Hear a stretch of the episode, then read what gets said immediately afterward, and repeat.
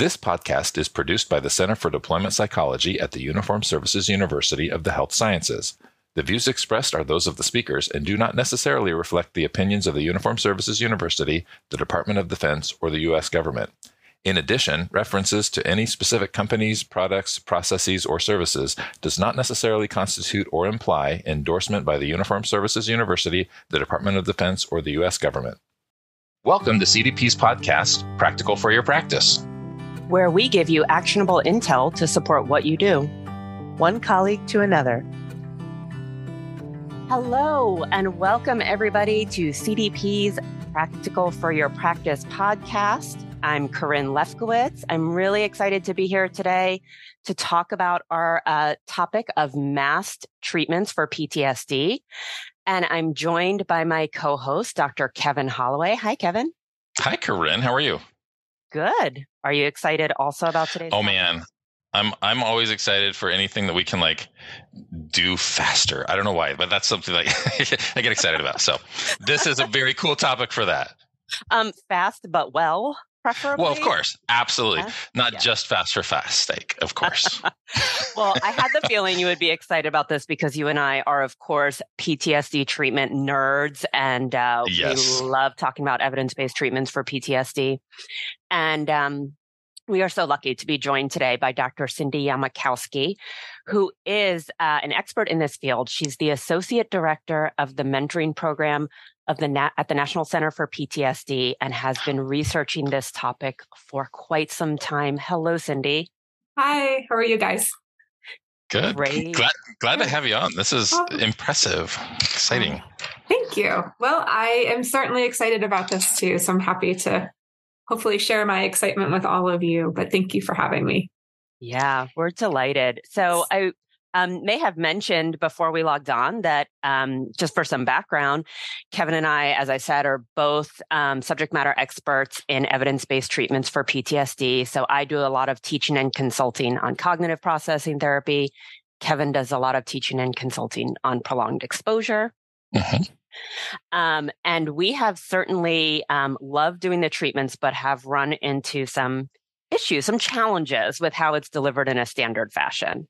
And I really hope these are very normal challenges that other people run into too, right? yeah.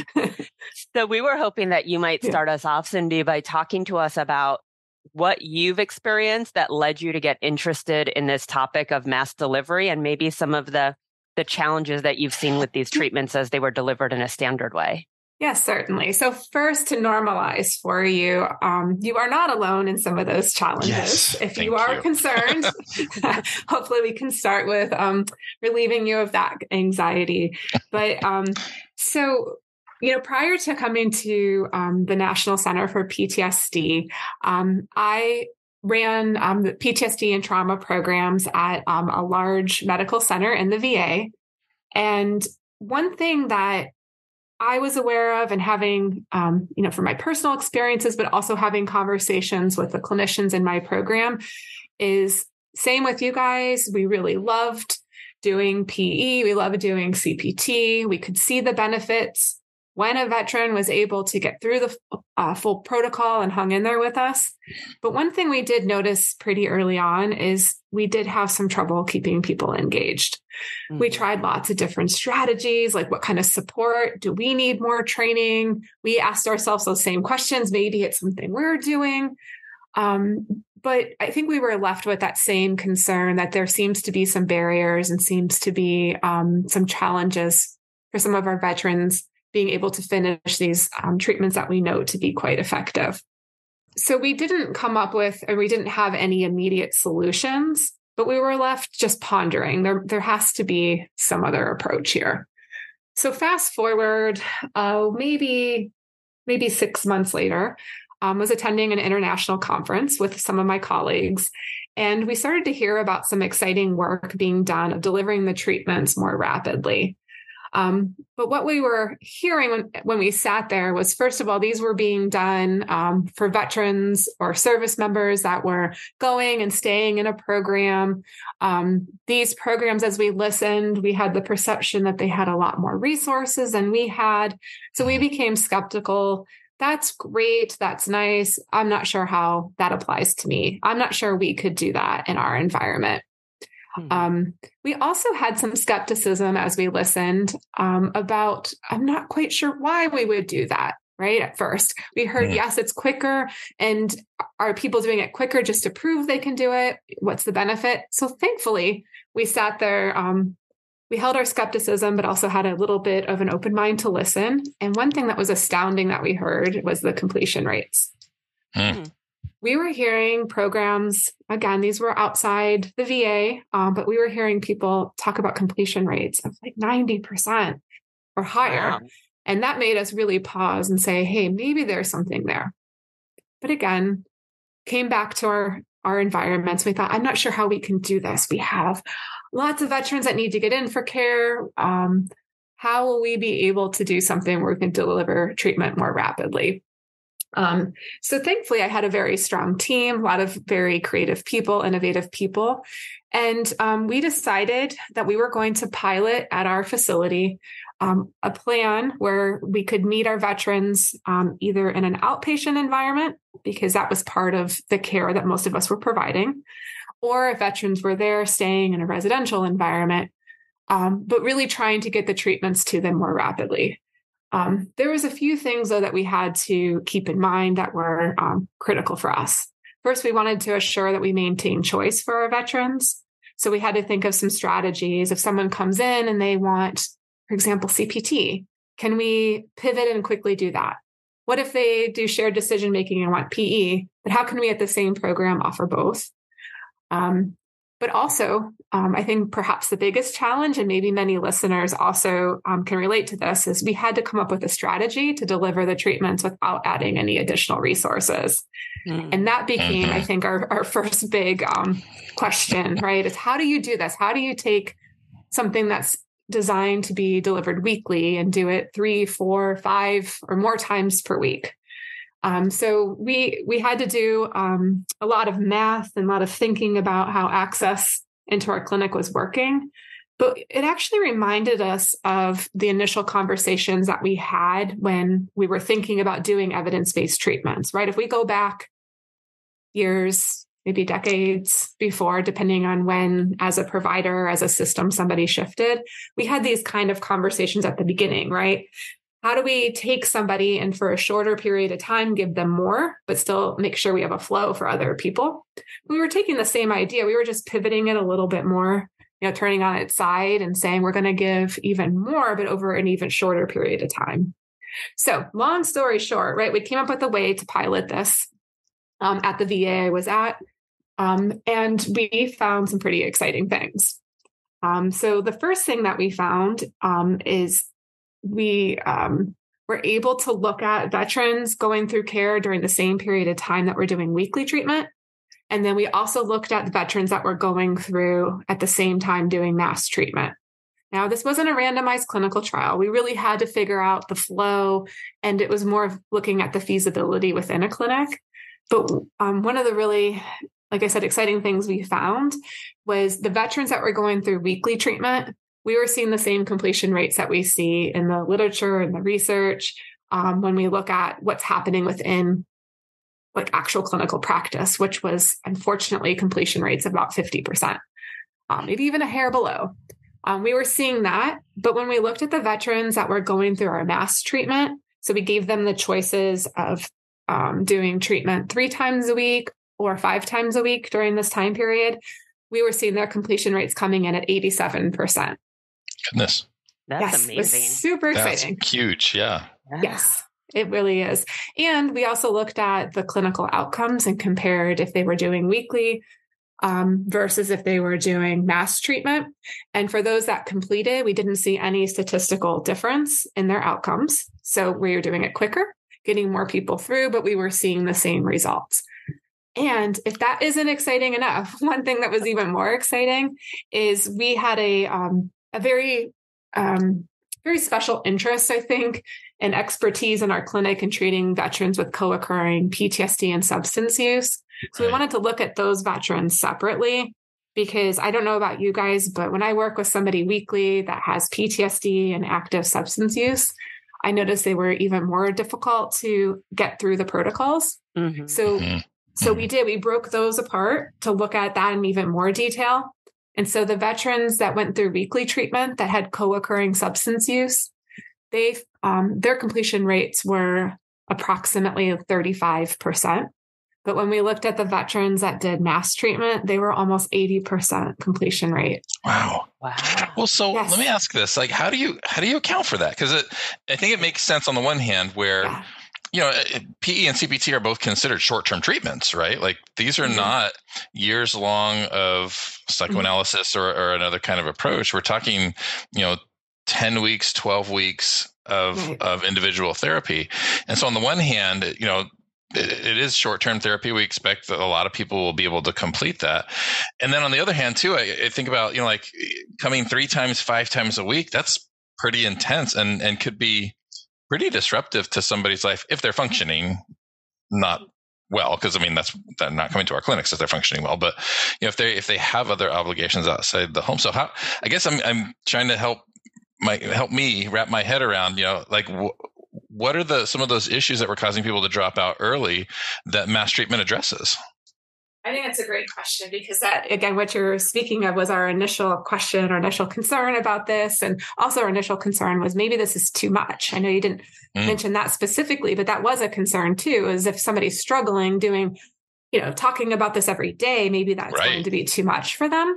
But, you know, if we really reflect on, um, you know, analogy I like to think about is you know, what is the quickest way through the fog? And it's mm. to keep walking, right? and I think sometimes we ask people, right? We we're opening up something and they come in, they work on this in the session and they do their homework, hopefully in between. But it's these periods in between where they're in distress. And even if they don't experience an exacerbation of their distress, we know, right, that avoidance is one of the hallmark symptoms of PTSD. Right. So it gives them more time to avoid. Or if they have this time in between where they're feeling increased distress, that it's harder for them to hang in there. And we may see them more likely to go to avoidance because even if it's the 12 sessions, if we're stretching it out over 12 weeks, or if it's like most providers where you schedule it weekly, but maybe in reality, the research shows it's like 11 days between sessions on average. Yeah. So it does stretch that out. But I think what we're doing is we're taking that same treatment and it's that time in between that is, I think, is very critical. It's hard. They're on their own trying to manage and to cope. They have distress. They're not sure how to cope with that or how to label that. And when we have that increased contact with the therapist and more time um, to quickly address this to get through those hard periods on their own that's really what we have um, hypothesized as one of the important pieces of doing mass treatment mm. is we're giving them less time to um, avoid and less time to have that distress in between to have distractors come up oh life. and that of course yeah. too right life yes so much can happen in between too yeah those are exactly the the challenges that i was thinking about when it comes to mm-hmm. kind of how we deliver these treatments in a standard fashion, meaning once yeah. or twice per week in our clinical practice. First, exactly that life gets in the way, right? A patient may very um, intentionally agree to do three months worth of treatment and then life gets in the way work changes family changes etc and mm-hmm. and then you have to contend with that as well as the buildup of of cindy what i'll call anticipatory anxiety or what i'll frame that way of like mm-hmm. when you talk about a trauma on tuesday and then your next appointment is next Tuesday and you spend Wednesday through Monday worrying about, oh no, right. I'm going to have to talk about this again in a right. week. Um, it, I think it makes it harder for people to show up, right? It makes it harder to stick, stay in there, as you said. Mm-hmm. So I, you're really commenting on some of the things that I assumed were uh, that massed PE and CPT would address. But that said, I'm curious: are there unique challenges associated with the mass delivery as well? Yeah, I think, you know, Kevin, like you had mentioned, um, it's a lot of it's a lot of time all at once. Um, you know, and, and I think for some that could be a reason why they choose not to engage in it.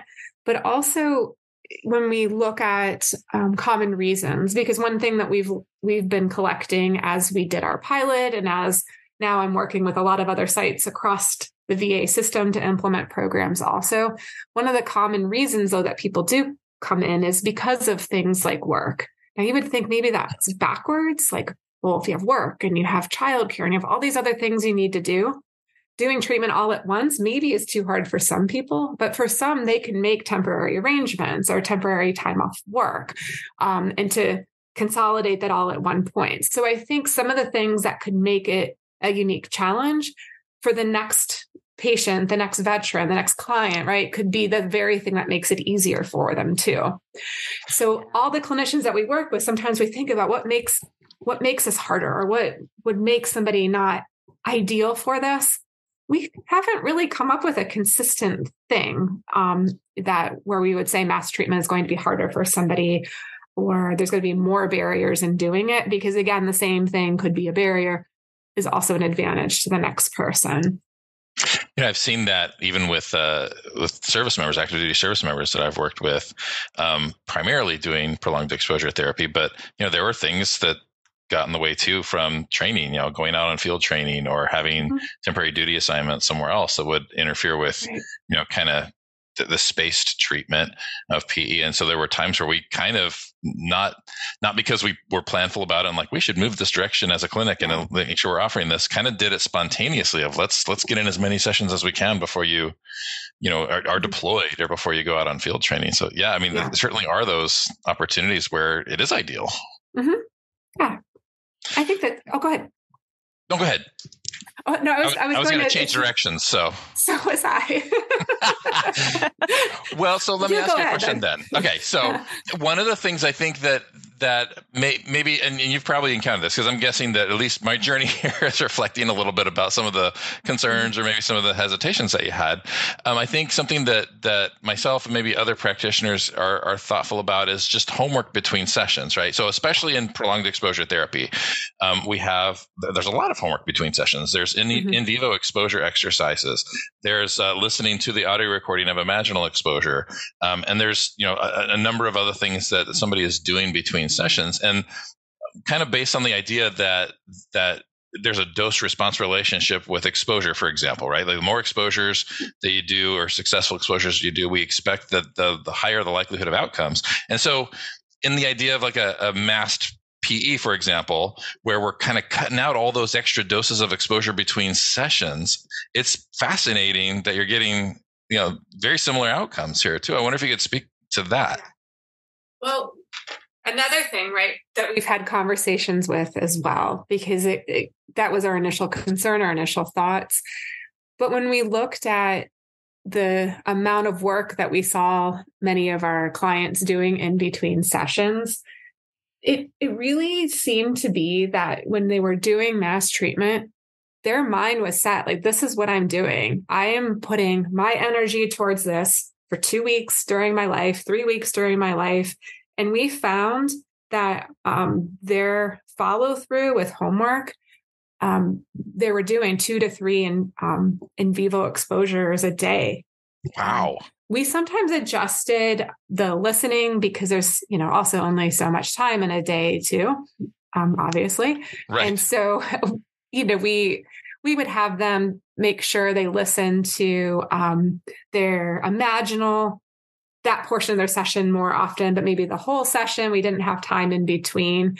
But mm-hmm. we did uh, in the program we piloted and the ones that I'm working to implement across the system right now. We are encouraging programs to give time for their clients to work on assignments during the day.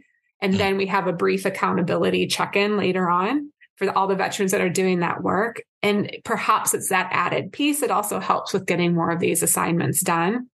But I think it really is this immersive experience that they're yeah. there, their mind is in it. Um, we're not having to always go back you know, if we're thinking of the analogy of getting back into the water again, we don't always have to go back to, you know, the the hotel and then work back into the ocean. They're standing right. at the side of the ocean, you know, before their next session always. And so I think it is um, easier from our experience to get them re-engaged in the material because they're there and they're staying there. You know, same with CPT. Um, we set some expectations. We would like you to do three worksheets in between sessions, but really the important thing is we want you to be engaged in what you're doing and thinking about your what you're doing. And we find that they remain, I think, more within that space because it's not just here's this one day where I'm doing this work and then I'm going to turn this off, you know, the rest of my right. day. Mm-hmm. Um, and so it, it does seem, and the outcomes show we're getting those same the same results in the end. That's I think that's how we would account for that. Yeah. Yeah. That's so awesome. You really have yes. me thinking about the different places and um, settings where this can or and cannot, I guess, be offered. And you're you've been talking about the VA, and I worked in the VA system for a long time, as well as the DoD system. And I think about how it has a lot of um, specific resources associated with it, right? You have a lot of people and a lot of interests that can back you up. You also have a lot of specific challenges, a lot of bureaucracy. Um, but you could say the same thing about private practice or community mental health, right? Each is going to have their own sets of challenges or um, resources. I, I think, given that we have a wide variety of listeners, it would be really great to hear about how, how you think providers can start to be implementing this in their own practice. What do you think providers need to do in order to make this accessible to increase accessibility? So, I have found in the work implementing um, that we've been doing, um, the clients, the veterans, they are relatively easy to say, hey, this is what we're doing, and this is why it makes sense. And they say, that sounds great. I have found as providers, that that's more where um, our barriers come up, where we are more skeptical, we're not sure. The people, maybe once we have buy in, the people that send us referrals or that flow into the work that we're doing, that's where we, again, we see a little bit more hesitancy. Um, so I think the first step is is just really honestly kind of exploring if there's any biases or any concerns. And if there are, it's okay, listen to those, but dig into what does the research say? Finding um, other providers that are doing the work because I think some of us are more inclined to change based upon what we read in the research. Others, others of us are more inclined to open up to a new clinical experience based on other clinicians. So I think keeping in mind there's a community of people that are doing this sort of work. So leaning in, connecting to them, but reading the reading the research as a place to start once you as a provider have some buy-in for this, I think you will see that the flow happens pretty naturally. We use a pretty simple um, analogy when we're talking about the rationale to um, people that are thinking about this and shared decision making. And it's, do you want to take off the band-aid slow or fast? Mm-hmm. And most people are like, please, please take it off quickly. And so um, that's kind of like a simple way we've been able to do that. But again, for, I think the first step really is focus on that buy in um, and explore that yourself to make sure you feel open, comfortable, and um, to invite in questions that you may have so you can research that and look that up. Um, but I think that would be my first recommendation for an actionable step for people to take. That's really helpful. I know you've written a lot on this topic and the research is certainly available. So maybe we will tap you later to see what are maybe yeah. some of the best places for folks to start that research, to start the reading and checking right. into their own biases. Right, right. And and to I, I think keep in mind one of the big questions we get from people too. So it's you know listen to those questions that you have but one of the, the big ones we get is so you oh. see the change and you see the difference but will it be maintained in the same way? And so the research continues to support that, that we see the same levels of maintenance after treatment.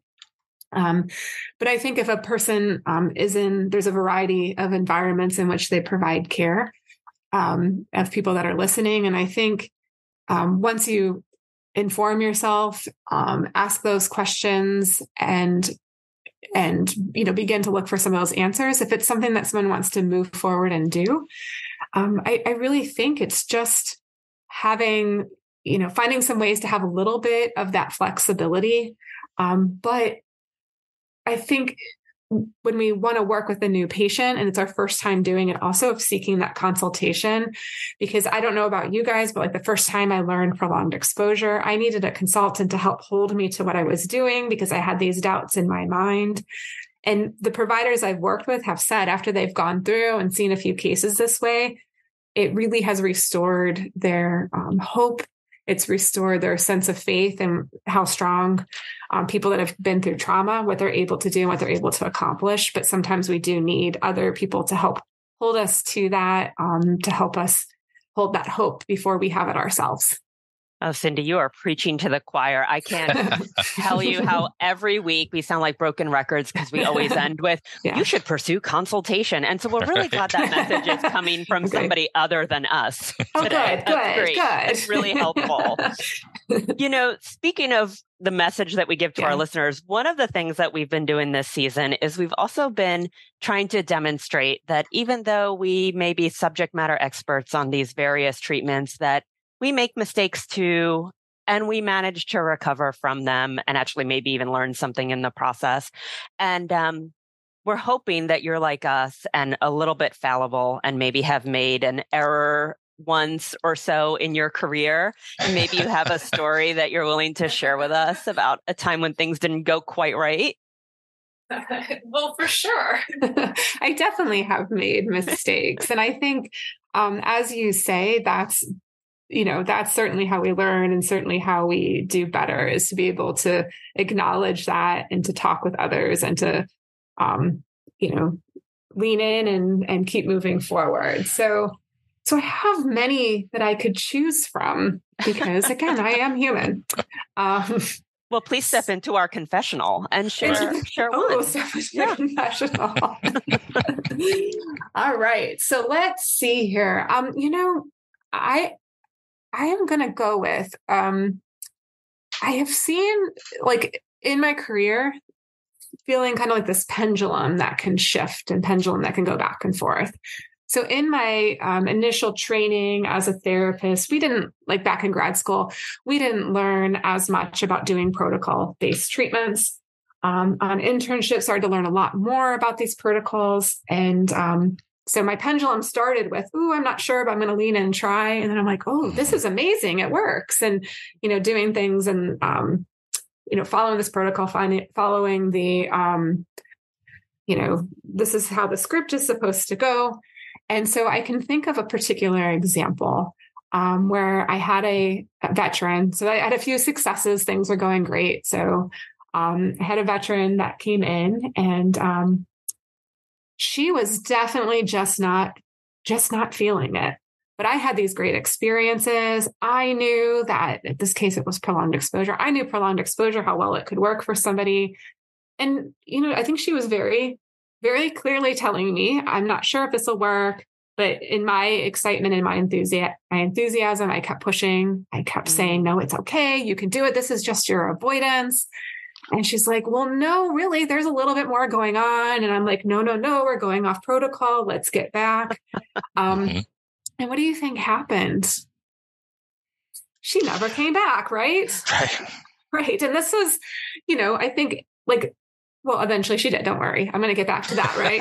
but she dropped out. Right. She dropped out. And, um, you know, I, I had had my first four PE cases go amazing, these great mm-hmm. outcomes. And it was, you know, I think a little bit challenging to see. And I was upset to see because I felt like this was somebody I really wanted this for and I wanted her to get better. But what I really failed to do is to listen to where, where she was at. I felt yeah. so much that I have to push. And, you know, this is avoidance if someone brings up something. And sometimes it is, right? Often it may be. But I don't think I had this personal willingness to um, come together and form the alliance on like let's talk about that together. Let's conceptualize that together. Let's have a discussion. I really felt like i was leaning too much on no this is how we do it. This is the order in which we do it. And um, i think there was pieces of it that i just wasn't being um, sensitive to um, all of her circumstances that were going on in her life um, you know, thankfully, about a year or two later, um, she was referred back, and you know, she was like, "Oh, I couldn't believe you were so rigid," and um, and that's people that know me. That's just not my nature, right? But that was my pendulum going over here, feeling like that's what I needed to do. But I think what, what amazing feedback, is, though, too, right? Like we don't always yes. get that kind of feedback from a client. Oh, yeah. we, they don't come back often a year later and say, right. "Hey, how you talked about this landed on me right. weird," and, and get a chance to work on that. Exactly, and I and I think I think what I was able to learn, and I still have to continue to figure out and learn, is how do we do the protocols? How do we do them with competence, but also be ourselves, right? And be yeah. be a, who I am as a therapist, but I also can follow these. And I really felt like I had to sacrifice one for the other and, you know, figuring that out. But I think it's an ongoing thing. And I think even with this work we do in mass treatment, you know, we really have to say, we want to hold you to this. You got to do this work. But at some point, we also have to make sure we're really listening. We're connecting to the values of the person that we're with too. So it was, that was one of my important lessons I've learned. And, um, That's I know a that's- great yes. one. It Oh is. It's so validating too, because you know, Yes. like how, Yes. how many of us haven't been there, right? Because Right. I almost feel like and a mentor told me one time very early on in my training, you know, that sometimes we don't know where the line is until we cross it, and not that Mhm. we're looking to cross lines, but right. we can always look for those opportunities to learn something. Like you, you adjusted, you calibrated, Yeah. kind of, you know, that like that adherence and being Mhm. present as a human in the room, and that it almost feels like that's an important developmental experience for any of us as a therapist. Absolutely. Absolutely. Absolutely. Yes. and an Yeah. ongoing one, right? Because like Yeah. like you're saying, Yeah. Cindy, the pendulum keeps swinging back and forth. Like it does. for- it does. right and so you just need to keep recalibrating i know it's something we talk about even at the start of every cpt training how do you Mhm. balance Yep. fidelity with Yeah. being an empathic human being in the room with your clients what a great example So Cindy. important.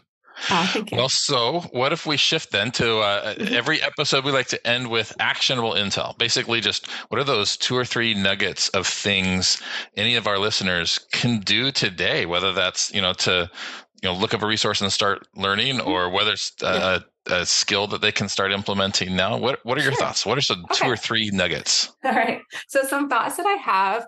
Um, I think first of all is right looking at your own personal um, openness and buy-in. Mhm. Um, there's we talked about there's research, right? There's a really cool podcast um, that was done um, talking about CPT delivered daily um, um, on This American Life. It was great. So if it's something you just want to hear about, um, really encourage them to to listen. So I think that's a first step is is just open yourself up to that, read about it, do some research. If it's something that somebody wants to start dabbling in, it feels, I think, very overwhelming to say I have to shift everything right now in order Yeah. to do massed treatment. I think there's ways to begin within our own practice, beginning to think about how to do that. Like, for example, if um, you have someone that you typically see, you have a lot of people you typically see weekly, one of them is going to be off this week. Why not take another one of your clients, right? And say, well, hey, let me explore giving you a session two times a week just for this week, right? I think there's ways to begin thinking about the space that we're in and how we can begin to stretch that. We don't have to go with everything being implemented in a perfect way. Um, one expression we use in implementation is we can't let um, perfect be the enemy of the good, and um, and just cons- keep thinking of ways that we can stretch ourselves and ways that we can start moving in that direction and not feeling frozen by we have to do everything you know five times a week in order to be doing massed treatment. You know if there's benefit to it it's not all or nothing. Um, so start thinking of creative ways to start um, you know bringing more. But then i think the the last one um, i would say is like a nugget or takeaway is um, how strong and how um, amazing our clients can be and to Right. think that they can do this. And that is one of the biggest eye-opening things that the faith that we can have in them that they can do this type of work they can do it daily and they can do amazing that even if we can't change how often we're seeing some of our clients to begin to challenge what we believe um, and that there's new ways to do things. Um, i think that's the i think that last takeaway Such great ones. And then, of course, you mentioned some resources and maybe some readings. So we'll, uh, it, we're, we'd love for any of your suggestions. We'll get get Okay. those maybe off the show and we can Yeah. add those to the show notes. So those of you that Yeah. are listening, check out the show notes for any resources or links. yeah and don't forget that Cindy also mentioned consultation because we Yes. would be remiss if we went an entire Right. episode without recommending consultation. Yes, absolutely. Absolutely. Um, I never would have um, considered going down this path if I didn't have others that were open to talking and to sharing their experiences. So, um, yeah, absolutely encourage people to reach out and consult. Well, thank you so much, Cindy, for Thank talking you. with us about massed CPT and PE, giving us an update and some ideas for how to get started. I appreciate you talking about it just in a flexible way. Like this is actually something I can start doing. I can start doing it in my own practice because I don't have to go full throttle. Right. right. Yeah. So thank you so much for having us. Um, thank you, Kevin, for being here with me for this. Thank you. It's always a pleasure. And um, that's it, folks. We'll talk to you next time. Bye-bye. Talk to you later. Thanks for listening to Practical for Your Practice. Please feel free to subscribe, like, and share. Until next time.